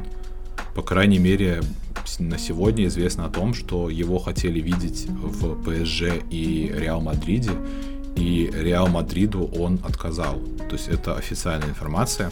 И Аллегри сам лично сделал выбор в пользу Ювентуса. Это говорит о том, что и клуб в него верит, и он сам привержен цветам. Как бы пафосно это ни звучало. По той информации, которую я знаю, выгоднее не разрывать контракт, а увольнять и ждать его окончания. То есть вопрос по финансам, ну, мне кажется, что так было бы лучше. Следующий вопрос. Каким видишь будущее команды при Аллегри? То, наверное, самый простой вопрос из всех, которые прислали. Я вижу будущее Аллегри в Ювентусе и Ювентус Аллегри светлым. Даже не знаю, что еще можно добавить. Следующий вопрос. Нужно ли продолжать верить в Аллегри с его футболом, где нет молодых перспективных игроков из Юве Б? Мне кажется, что в Аллегри стоит верить вне зависимости от наличия или от отсутствия игроков из Ювентуса Б. Я бы даже сказал, что мы а, обязаны это делать. Решение о назначении тренера в команду принимаем не мы, а мы можем лишь э, критиковать, что мы в принципе и делаем. И мы сами себе должны ответить на вопрос, чего же мы хотим от Ювентуса побед или много молодежи. То есть вопрос мы должны поставить примерно так. Ювентус не может поставить в состав Миретти, Сули, Фаджоли, Ранокью или, например, Девинтера, а потом в этом же сезоне выиграть Скудетто. То есть мне кажется, что уровень игроков э, молодых недостаточный для того, чтобы Ювентус э, претендовал на что-то большое. Поэтому, опять же, вот я и говорю, что нам придется делать выбор. И мне кажется, что этот выбор очевиден. Случай увольнения Аллегри при плохом начале сезона, вероятность высокая, поскольку Аллегри всегда буксовал в начале. Кого рассматривают на его место? Я уже, ну не то что жалею, но я обещал отвечать на все вопросы, хотя конкретно вот этот вопрос мне кажется, мягко говоря, не очень своевременным. Это как э, хранить живого человека. На этот вопрос очень трудно найти ответ. Очень маловероятно, что Аллегри уволят посреди сезона. И в принципе неизвестно, кто будет свободен из тренеров после этого лета. То есть вполне вероятно какие-то перестановки, э, возможно какая-то команда забуксует опять же в начале чемпионата и тренер, который сейчас свободен, будет занят. То есть, ну, вопрос такой достаточно странный, можно сказать. Надеюсь, человек, который его задавал, не обидится. Следующий вопрос. Может ли Аллегри поменяться? Кажется, он остался в прошлом и не хочет адаптироваться. Ну, вообще, про современность или несовременность футбола Аллегри очень хорошо ответил Вадим Лукомский а, и в этом подкасте, и а, во время одного из своих стримов. Я, как и он, считаю, что Аллегри был и пока остается одним из самых, если не самым, гибких тактических тренеров мира. Ну, мне не кажется, что ему надо меняться. Он играет во вполне себе современный футбол. Просто мне кажется, что футбол, он а, разный. Я понимаю, что имел в виду автор вопроса. То есть тут подразумевается, что современный э, футбол это атакующий футбол. И мне кажется, что в свой первый заход у Аллегри, по крайней мере в сезонах, когда мы доходили до финала Лиги Чемпионов, у Аллегри вполне получалось играть э, на атаку. Ювентус э, играл в комбинационный футбол. Мы забивали голы абсолютно разные. Это были какие-то комбинации и атаки быстрые, контратаки. То есть он постоянно что-то придумывал. А сейчас, мне кажется, из-за того, что он какое-то время находился вне футбола, из-за того, что команда стала совершенно другая, ему просто сложнее и тяжелее и на то, чтобы Ювентус превратился наконец в Ювентус Аллегри, потребуется чуть больше времени. И еще один вопрос. По прошествии сезона политика канала в отношении лояльности к Аллегри не изменилась. Почему? Я понимаю, что можно оценить его прошлые заслуги, но здесь и сейчас он не показывает ничего. Возможно, вы скажете, что Аллегри досталась разобранная команда. Я понимаю, но прошел целый сезон и состояние команды, если не ухудшилось, то осталось на месте. Речь идет скорее о состоянии игроков, а не о команде в целом в плане духа и так далее. Ни один игрок не показал прогресса, как и сам Макс. За два года он не придумал ничего, что говорит о его неспособности меняться в глобальном плане и неактуальности в современном футболе. Хотя Аллегри до сих пор считается, или все-таки считался, одним из самых гибких тренеров в плане тактики. Он каждый раз наступает на одни и те же грабли с постановкой автобуса и бла-бла-бла. Если бы вы были на месте руководителя, дали бы ему тренировать еще сезон или уволили уже сейчас? Ну, вроде Аллегри провел после увольнения Пирова всего один сезон, но это как бы ладно. Я тоже иногда ошибаюсь. Неспроста вообще канал мой в Телеграме называется Ювелегри. Он, или Ювелегрия, ну я иногда по-разному называю сам. Он появился как раз на волне футбола Аллегри, э, момента, когда Аллегри был в Ювентусе. При этом я не считаю, что я какой-то отбитый фанатик, который создал себе кумира и не вижу того, что он тоже ошибается. Конечно, очень многие решения Аллегри у меня тоже вызывают вопросы. Часть из них я задаю через канал или сам ищу на них ответы, спрашиваю других людей. Может, ответов на вопросы меньше на канале, чем хотелось бы читателям, или это теряется за другой информацией, которую я размещаю. Опять же, в данном случае я вынужден сослаться на Вадима Лукомского. Идеи Аллегри в Ювентусе уже начали работать, но пока еще далеко не все. В защите стало хуже, чем было при первом приходе. С атакой беда. Тут можно в очередной раз вспомнить, как уходил Роналдо, в какой момент. И вот это вот все. Ну, с комбинациями, понятное дело, стало хуже. Опять же, это все отталкивается от тех игроков, которые у него есть в наличии.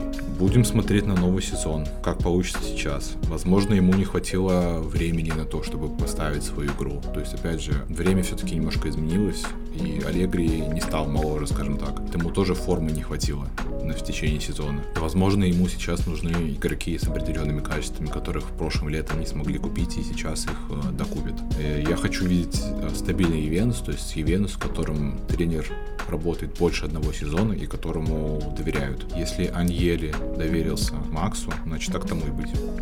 И последний вопрос этого блока. Скажите, пожалуйста, как вы относитесь к ситуации с увольнением Сари и затем с назначением Пирова. Есть впечатление, что Сари с командой не справился и уволили его правильно. Ну а Пирова задачу на сезон выполнил, но в результате заплатил своей репутацией. Ну, я не знаю, можно ли назвать ошибкой и то, и то. Мне кажется, что ошибкой было, в принципе, назначать Сари. Он слишком сложный тренер, он системный тренер и подходит далеко не всем клубам. Увы, нам вообще не, не подошел. О чем вообще можно говорить, если уже осенью, то есть всего спустя несколько месяцев после того, как он пришел, Сари хотел уйти. Ну, то есть это подтвержденная информация, это не какие-то слухи. У Сари и его помощников состоялся совет или разговор, на котором у Сари было всего несколько вариантов это подать в отставку сейчас, то есть по сути сдаться, или начать ломать самого себя, то есть отказаться от своих идей и отталкиваться от того состава, который у него есть. Он выбрал второй вариант, и закончили мы на первом месте. Но при этом как бы было понятно, что на второй сезон Сари себя ломать уже не станет. Что касается первого, то очевидно, что в Ювентус он пришел слишком рано. То есть тот вариант, когда ему предлагали сначала возглавить вторую команду Ювентуса, попробовать там показать себя, а потом, если получится, то уже перейти в, через несколько лет э, в основную команду, но это выглядел самый э, адекватный вариант. У него тогда на тот момент, когда он пришел в Ювентус, вообще не было никакого опыта, то есть он только получил лицензию, у него было только свое какое-то видение, которое он формировал через тех тренеров, с которыми он э, работал. То есть, в принципе, на него повлиял э, Конте, Анчелотти, но при этом, насколько я помню, он говорил, что больше всего на него повлиял Конте. Несмотря на то, что у него абсолютно не было опыта, ну, мне кажется, что и Венсио он справился достаточно неплохо. Нельзя сказать, что Пирло это какой-то безыдейный тренер. Нет, он идейный тренер, у него есть какие-то свои идеи, которые в том числе он э, высказал в своей работе, которую он предоставлял, ну, то есть диплом на получение э, категории про в Каверчану. Так что я могу сказать только, точнее не сказать, я могу пожелать ему удачи в Турции. Но при этом мне как бы не, не очень нравится, когда болельщики Ювентуса выставляют Пирова какой-то жертвой, что мы потеряли какого-то очень хорошего там топового тренера, что мы там с ним поступили как-то некрасиво. Мне кажется, что Пирло это человек, который только начинает искать себя в тренерстве, и в какой-то степени он в Ивенце работал на там, каком-то оставшемся багаже Аллегри и на наработках Сари, то есть игроки уже представляли, как им надо играть, то есть умели как-то играть.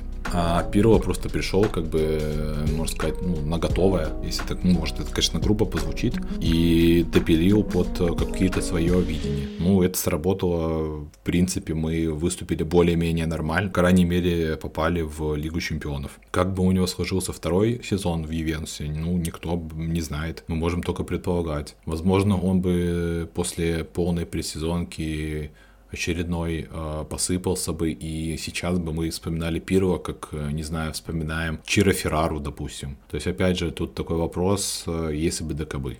Ответить сложно.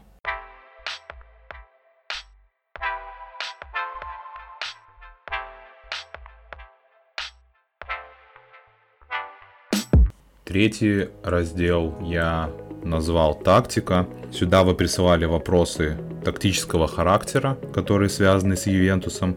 Их было всего 4 штуки. И эти вопросы я переадресовал Вадиму Лукомскому, человеку, который тактикой на «ты», который в ней разбирается. И мне кажется, что его точка зрения будет вам намного интереснее моей. Первый вопрос про тактику звучит так. Кирилл Хайт говорит, что не все так плачевно у Юви, как многим кажется. Что ты думаешь на этот счет? Можно ли построить такую логическую конструкцию, в которой у Ювентуса не все так плохо в плане игры э, в этом сезоне? Ну, наверное, можно. Я сам отмечал, что вот середина сезона, да, в принципе, она и по результатам не так плохо выглядит. Э, просто перенести бы эту, этот отрезок на дистанцию всего сезона, и уже было бы здорово. И вроде как есть понятные причины, почему не получалось первые месяцы.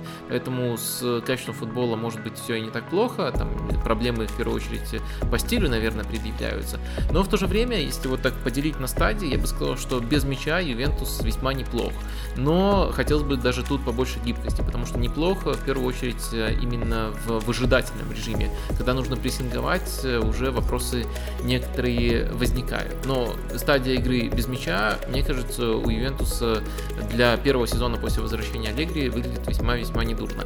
А вот э, а если говорить о построении игры с мячом, то тут даже в рамках относительно удачного отрезка в середине сезона продолжались эксперименты. То есть на каком-то этапе сезона пришел Влахович и стал сразу игроком, под которого нужно адаптировать э, игру. В другие моменты там Квадрада э, был чуть ли не центральным игроком, и это упрощало значительно игру в атаке. В некоторых моментах на себя игру брал Дибала. И это даже не столько индивидуальная инициатива, сколько попытка выбрать Аллегри футболиста, через которого будет строиться игра в атаке. И на разных этапах это были разные идеи, там разные трансформации. Если мы говорим еще о схемах, потому что, как правило, у Ювентуса одна схема с мячом, другая без мяча. А, за этим интересно следить, но я не могу сказать, что Аллегри нащупал что-то, вот даже что-то такое промежуточное, чего можно толкнуться в новом сезоне а, в плане построения игры с мячом. Тут очень-очень много вопросов еще предстоит э, решать, предстоит на них отвечать. Думаешь, хорошая идея Локотелли на место Медзалы? Вроде не его это все же. Локотелли на позиции Мидзалы, ну, на Евро мы это видели, и можно сказать, что там он точно в грязь лицом не ударил и, кажется, очень достойно сыграл. А, поэтому, да, такой вариант возможен, но сразу возникает два дополнительных вопроса. А есть ли у Ивентуса кто-то лучше на позицию Мидзалы, если мы... Э, на позицию, простите, Риджиста, если мы рассматриваем как Мидзалу самого Локотелли? А, это первый вопрос. Второй вопрос, как лучше реализовать качество Локотелли? Лучше футбол он показывал в Сол, и мне кажется, если вот э, проецировать на Ивентус, то это все-таки роль риджисты самого глубокого из э, полузащитников, полузащитника, который больше всего владеет мячом и ведет игру. Мне кажется, так качество Локотели будет реализованы лучше всего. Поэтому мой ответ на этот вопрос э, в каких-то отдельных матчах, когда нужно закрыть э, другую позицию, он может. Может играть выше, в том числе на позиции Медзалы. Но в целом его лучшая позиция, позиция вокруг которой нужно строить долгосрочные перспективы его, мне кажется, это позиция поглубже, позиция реджисты. Третий тактический вопрос. Считаете ли вы, что главная проблема в команде – это опорная зона? Разыгрывающего опорника после Пьянча, который тоже не был изначально им, так и не появилась. Насчет э, главной проблемной позиции, Э, ну, не совсем я с этим согласен. Э, я могу понять, почему так многим кажется. Позиция очень важная, и действительно постоять, постоянного исполнителя, который прямо на топовом уровне сезона сезоном выдавал бы, тут нету. Но с другой стороны, мне кажется, что футболисты неплохие есть на эту позицию. Локотели мы уже обсудили. Я все-таки, особенно основываясь на том, что видел в Сосуоло, считаю, что он может э, эту роль постепенно на себя взять, и в том числе исполнять ее на уровне Ювентуса. Есть также Артур Мелло. Если он сможет преодолеть свои травмы, если он вообще захочет остаться в Ювентусе, то его, конечно, тоже на эту позицию нужно рассматривать. Это хороший футболист на самом деле, поэтому я не считаю проблемную, эту, эту позицию самой проблемной. А что я считаю самым проблемным, мне кажется, даже тут не, не одна конкретная позиция, а само построение игры в атаке, особенно позиционные атаки. Тут нужно ответить на два вопроса. Первый, как именно строим игру, и второй, через какого футболиста. И вот, наверное, этот футболист, через которого в итоге он может быть футболистом разных позиций, в зависимости от того, какое решение примет э, Аллегри. Мне кажется, вот это вот и есть самая проблемная позиция. И, наверное, вот э, тут можно искать какого-то усиления, если мы хотим ускорить процесс развития команды при Максе Аллегри. И последний, четвертый вопрос из тактического блока. В чем причина трусливой игры? Ведь часто команда садится в оборону при минимальном преимуществе, а в итоге получаем нервную концовку и с нежелательным результатом. Вроде и состав неплохой. Конечно, не можем похвастаться полузащитой времен первого игрока и защитой Банучи, Барзалики и Лини. Где дух Ювентуса? Тут вопрос очень интересно сформулирован и прямо тянет немножко подискутировать, особенно о самом понятии дух Ювентуса. Но я попытался еще раньше описать, за что я ценил команду, особенно при Аллегре. Это, наверное, э, последний Ювентус, которым там хотелось восхищаться, в том числе болельщикам. Мне кажется, что он был очень гибким. И для Ювентуса и тогда было нормальной практикой при минимальном преимуществе э, садиться в оборону.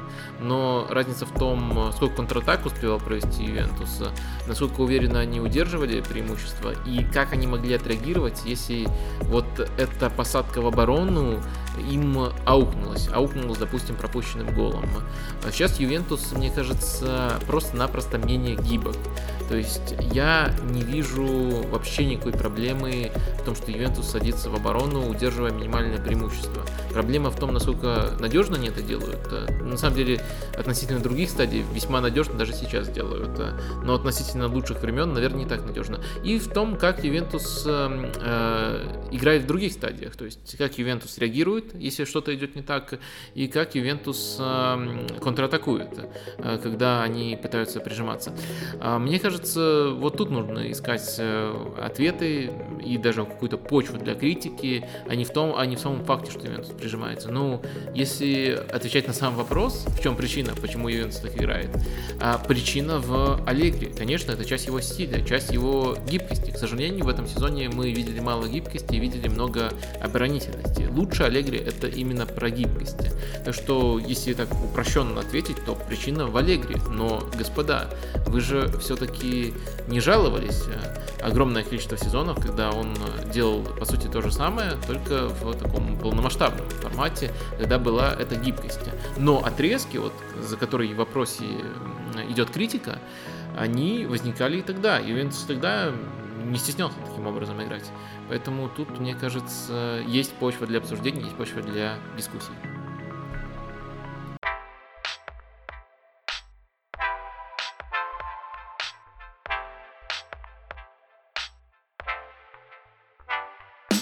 переходим к предпоследнему блоку, который я решил назвать экономика. Он предпоследний и самый короткий, потому что в него вошел только один вопрос. И он звучит так. После образования корпорации Stellantis, как это может повлиять на Юви? Ведь в ближайшем будущем у Элкона денег может быть больше. Или нет? Но вот тут э, человек сразу же оговорился, что или нет, мне кажется, что между сделкой по слиянию и тем, что у Элкона и там, следовательно, у Ювентуса будет больше денег, какой-то прямой связи нет. Потому что у Элкона и до слияния Fiat Chrysler с Peugeot Citroën э, было достаточно много денег, его нельзя назвать бедным человеком, он богатый человек, он миллиардер. И у Андрея Аньели, следовательно, тоже достаточно много денег. Так что мне кажется, что слияние и образование компании Stellantis э, никак не повлияет на то, сколько денег будет у Ювентуса. Элкон активно инвестирует сейчас, а Ювентус э, для семьи выглядит скорее не как какой-то бизнес, а как э, семейная реликвия, которую им доверил их э, дед. Джани Аньели, мне кажется, нельзя подводить. Хотя можно предположить, что увеличение капитала Ювентуса на 400 миллионов евро, которое было подписано, насколько я помню, весной прошлого года, а официально утверждено осенью прошлого года. Это как раз может быть связано с тем, что Fiat стал крупнее, что у Ангели и Элкона появилось э, больше свободных денег, и они решили любовь всей своей жизни, в Ювентус вложить эти деньги, чтобы клуб был более финансово устойчивым.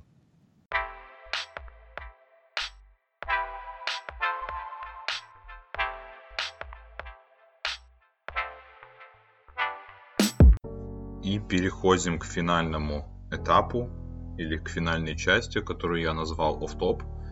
То есть здесь вопросы, которые, в принципе, никак не связаны ни с Ювентусом, ни с Сириа, то есть это вопросы какого-то, возможно, личного характера. И первый вопрос звучит так.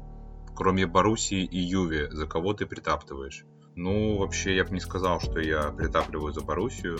Скорее, она мне больше нравится, чем э, та же Бавария.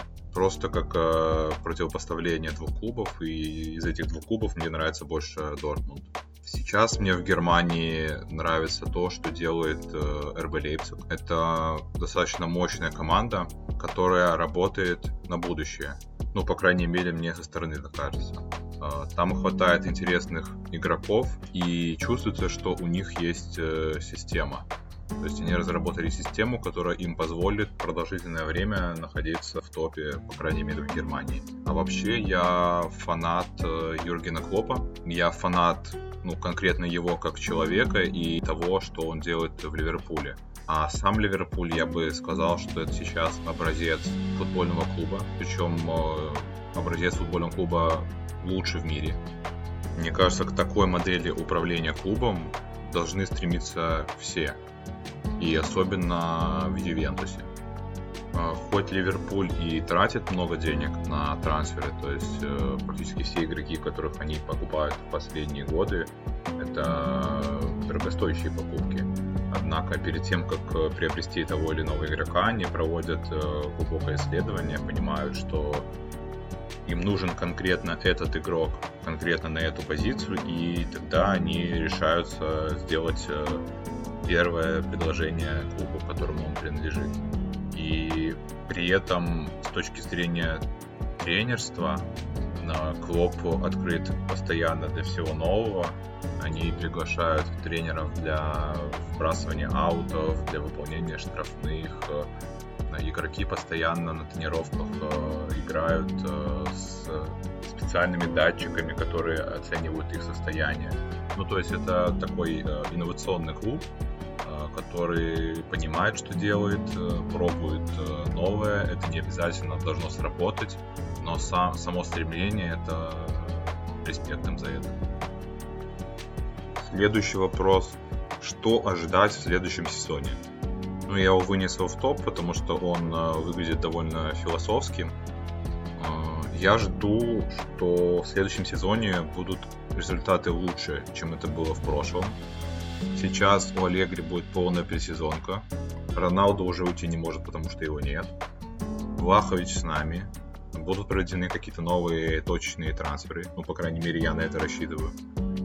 И я уверен, что в новом сезоне мы не на бумаге, а в реальности дадим бой во всех турнирах, в которых будем участвовать.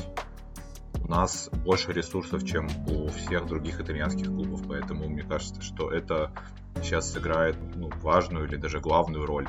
То есть я думаю, что в этом году Ювентус как минимум будет в борьбе за Скудетто. То есть не как в этом сезоне, когда мы э, только там за 7 туров до конца какие-то там маленькие шансы имели, а именно реальные.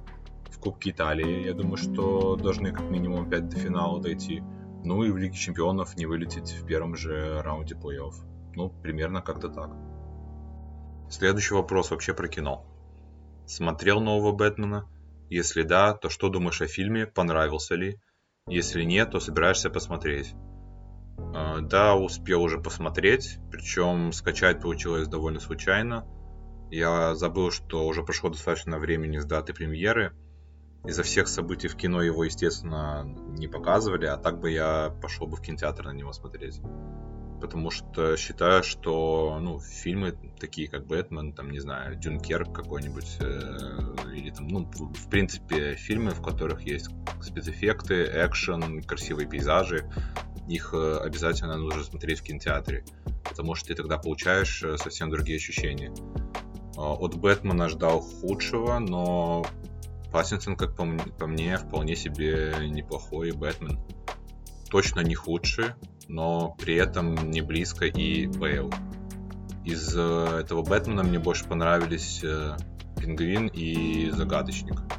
Никогда бы в жизни не угадал, что Пингвина играет Колин Фаррелл настолько хорошо его загримировали, и в принципе он так себя вел, что вот никогда бы не понял.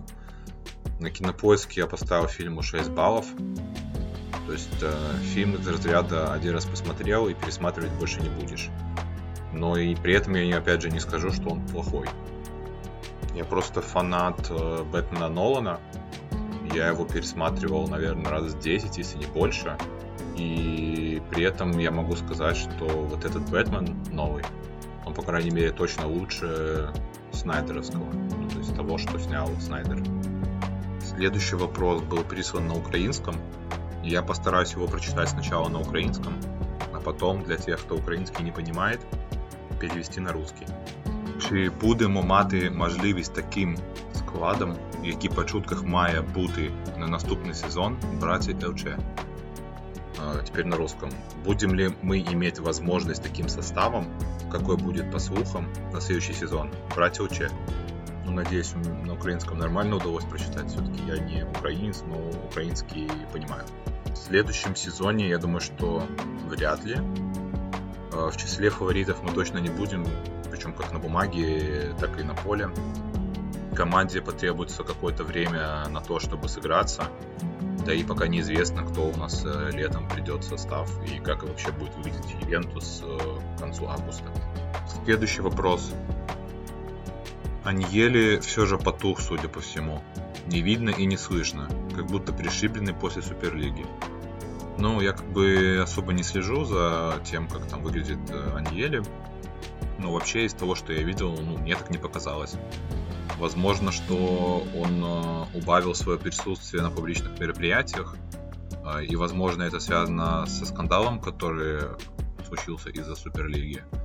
Но на матче он продолжает ходить, его часто видят на трибунах. Поэтому не знаю, честно говоря. И в прессе он тоже выступает. Э, он и раньше не особо много давал интервью, а сейчас и подавно. Так что, как бы, не знаю, я бы, наверное, скорее не согласился бы с таким посылом, что он потух. А самый короткий вопрос, на который максимально короткий ответ. Бензима забирает золотой мяч в этом сезоне? Согласен? Ну, мне кажется, как будто бы нет никаких вариантов других. А что? Какой-то гном против? Следующий вопрос. А, два главных мешка забрали двух самых мощных на бумаге нападающих. Чеферин с этим ничего не сделает и не собирается. Постоянно будут миллионы тратить.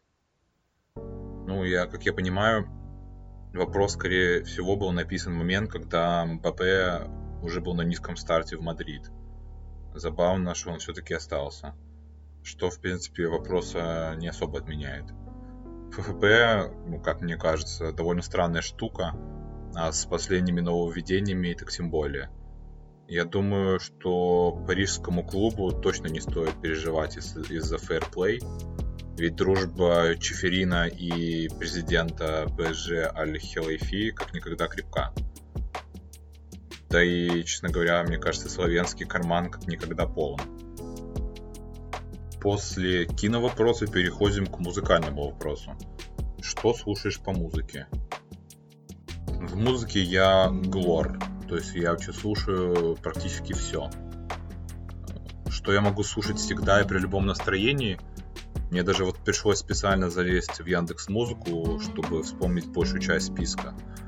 А, допустим, ну, в моем списке есть Linkin Park, Каста, Оксимирон, Imagine Dragons, The Enix, Three Day Grace, Queen, Starset, Maitre Джимс, AMX, Океан Эльзи, Левон Вольский.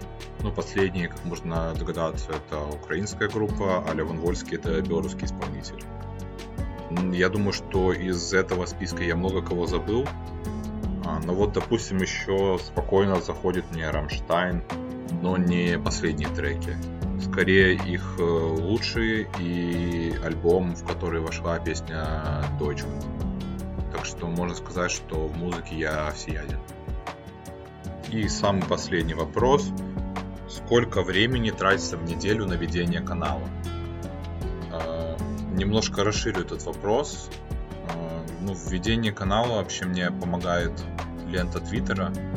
Я составил себе список из источников, э, которые пользуюсь. Иногда товарищ что-то интересное подкидывает, иногда на Ютубе что-то нахожу. Думаю, что на канал трачу примерно около часа в день, может даже меньше. Все пишу с ноута, редко что-то с телефона добавляю. Если надо какую-то картинку сделать или инфографику, то времени нужно больше.